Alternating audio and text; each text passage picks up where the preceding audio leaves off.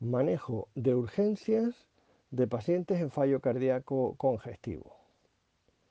Es importante cuando un paciente se desestabiliza e inicia eh, o se presenta con edema de pulmonar, lo primero evitar el estrés, suplementar con oxígeno e iniciar la terapia diurética. Si es un cardiópato conocido, se puede administrar pimovendan intravenoso. Durante la hospitalización se debe monitorizar la frecuencia respiratoria y cardíaca, la función renal, los electrolitos, ya que estos pacientes pueden perder potasio con el tratamiento diurético, y la presión arterial sistémica.